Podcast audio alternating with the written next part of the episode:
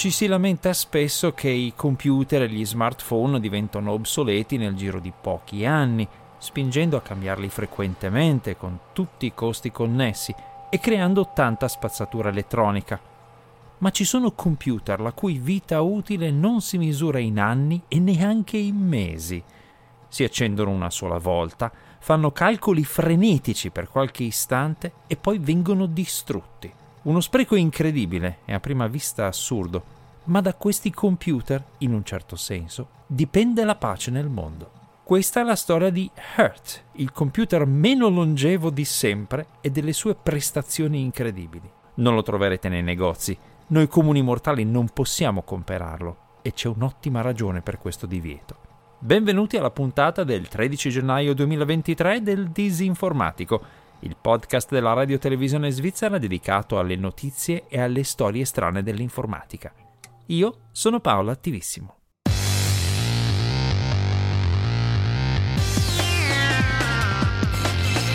Il disinformatico.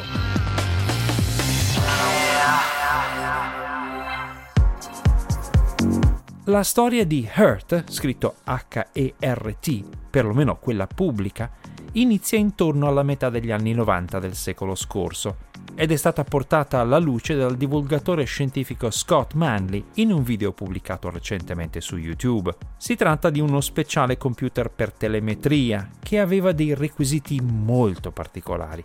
Doveva trasmettere dati a circa 100 megabit al secondo, che negli anni 90 erano una velocità notevolissima, ed era dotato di un processore FPGA o Field Programmable Gate Array a 100 MHz.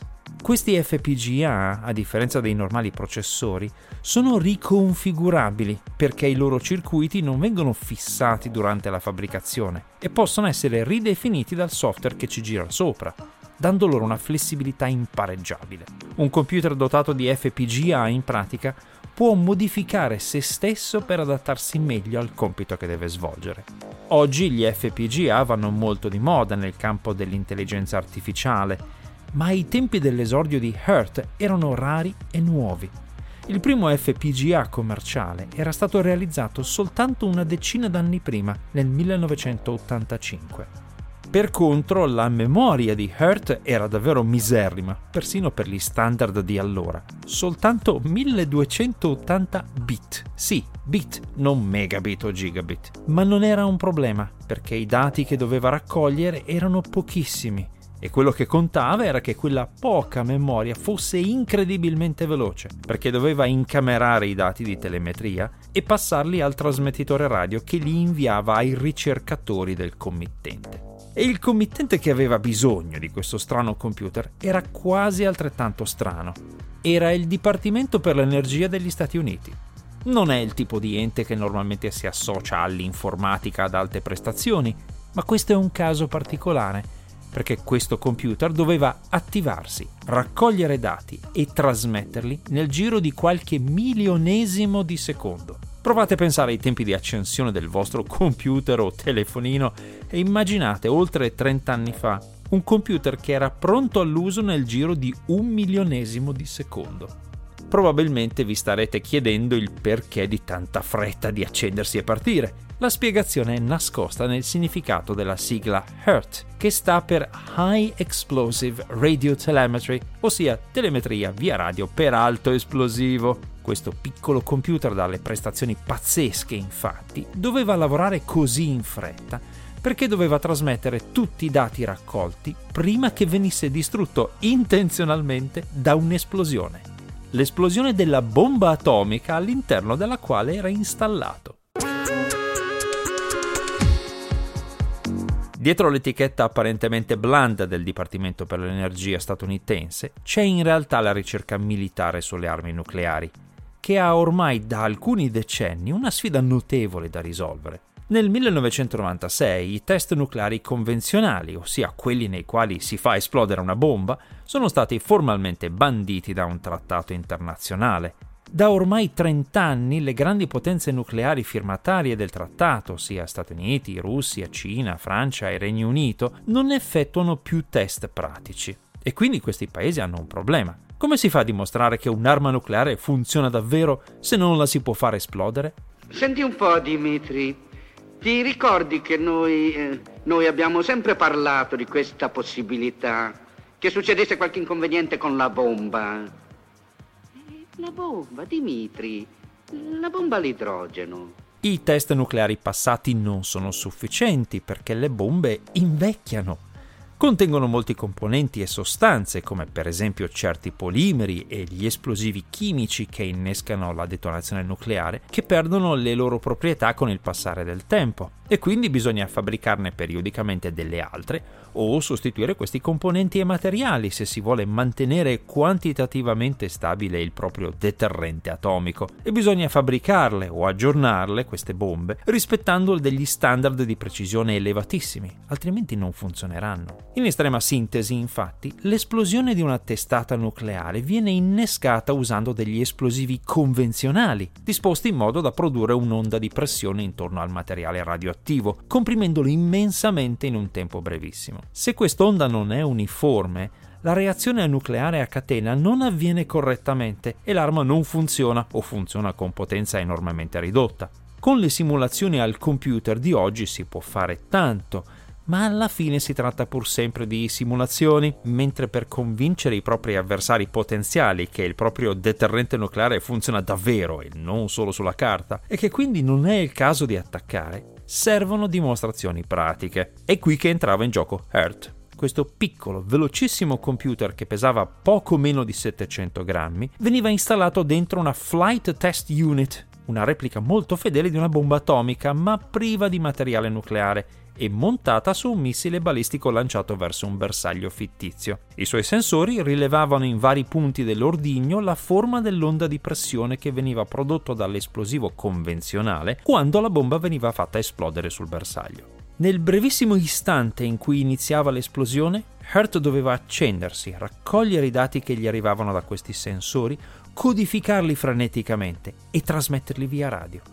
Doveva fare tutto questo entro non più di 20 milionesimi di secondo, ossia nel tempo che ci metteva l'esplosione a raggiungerlo e distruggerlo. In pratica la sua intera vita operativa durava 5.000 volte meno di un singolo battito di ciglia. Questa sì che è obsolescenza rapida. Se i dati di questa telemetria confermavano che la forma dell'onda di pressione era regolare, dimostravano che la bomba funzionava e che quindi il deterrente nucleare era reale e credibile. Secondo la dottrina della distruzione reciproca garantita, questo deterrente scoraggiava i conflitti e quindi Hurt, il computer meno durevole del mondo, a modo suo contribuiva alla pace. Va detto che quello che si sa pubblicamente di Hurt rappresenta lo stato dell'arte di tre decenni fa, di una delle tante tecnologie informatiche estreme usate per la verifica delle armi nucleari. E non si sa quali dispositivi vengono usati oggi al suo posto anche se i documenti governativi pubblici confermano che Hurt, in una delle sue numerose versioni, è rimasto in uso almeno fino al 2007. In compenso, si sa che il settore del controllo qualità delle testate nucleari, per così dire, utilizza anche oggi dei computer straordinariamente sofisticati ma si tratta di dispositivi che durano decisamente più a lungo di Hurt, anche perché hanno uno scopo molto differente. Sono i supercalcolatori giganti che simulano con estrema finezza le reazioni di fusione nucleare, come Sierra e Jade, installati rispettivamente nel 2018 e nel 2016 presso la National Nuclear Security Administration in California e tuttora pienamente operativi, tanto che sono stati protagonisti poco citati dell'annuncio che ha fatto il giro del mondo a dicembre 2022 di un importante passo avanti nella generazione di energia da fusione nucleare controllata. Anche questi supercomputer, come il loro ben più effimero parente prossimo Hurt, sono gestiti dal Dipartimento per l'Energia statunitense e quel passo avanti è stato reso possibile dalle loro simulazioni digitali che hanno definito i parametri dell'esperimento concreto che è stato al centro dell'annuncio. E benché i media si siano concentrati sugli aspetti energetici e le applicazioni commerciali della notizia, in realtà l'annuncio è stato di natura principalmente militare. Riascoltando attentamente la conferenza stampa di presentazione, si nota infatti che il fisico Marvin Adams che la conduce è vice direttore per i programmi della difesa degli Stati Uniti e che dice molto chiaramente che il risultato annunciato ha sì delle implicazioni per l'energia pulita, ma soprattutto offre benefici diretti per la sicurezza nazionale, consentendo esperimenti che mantengono l'affidabilità e la credibilità del deterrente nucleare senza effettuare test esplosivi atomici, esattamente come HURT, insomma. The breakthrough at NIF does have ramifications for clean energy. More immediately, this achievement will advance our national security in at least three ways. First, it will lead to laboratory experiments that help NNSA defense programs continue to maintain confidence in our deterrent without nuclear explosive testing. Anche i supercomputer come Jade e Sierra però non durano a lungo. Dopo qualche anno diventano obsoleti, superati da sistemi ancora più potenti. Ma se HERT è un caso estremo di vita breve di un dispositivo digitale misurata in milionesimi di secondo, all'altro estremo c'è un computer decisamente longevo. Secondo il Guinness dei primati, il computer che è rimasto acceso e operativo più a lungo in tutta la storia della tecnologia digitale è in funzione ininterrottamente da 45 anni e 4 mesi. È entrato in attività il 20 agosto 1977. Anche questo computer ha a che fare con le radiazioni e con l'energia nucleare ma stavolta le bombe non c'entrano. È infatti il CCS o Computer Command System, una coppia di computer interconnessi a bordo della sonda spaziale Voyager 2, lanciata appunto il 20 agosto del 77. C'è anche un altro CCS ultralongevo, quello installato sulla sonda gemella Voyager 1, che nonostante la numerazione fu lanciata poco dopo la sorella Voyager 2 il 5 settembre del 1977. Questi Computer Command System sono alimentati ciascuno da un piccolo reattore nucleare e sopportano da 45 anni le radiazioni cosmiche dello spazio profondo. Non contengono microprocessori, ma soltanto componenti discreti e hanno solo 70 KB di memoria. Oggi questi CCS si trovano a oltre 20 miliardi di chilometri dalla Terra, ben oltre i pianeti del Sistema Solare, e sfrecciano a più di 15 km al secondo nel gelo e nel buio, continuando a trasmettere diligentemente informazioni scientifiche da quasi mezzo secolo. Pensateci la prossima volta che vi sentite in obbligo di cambiare telefonino perché vi sembra vecchio.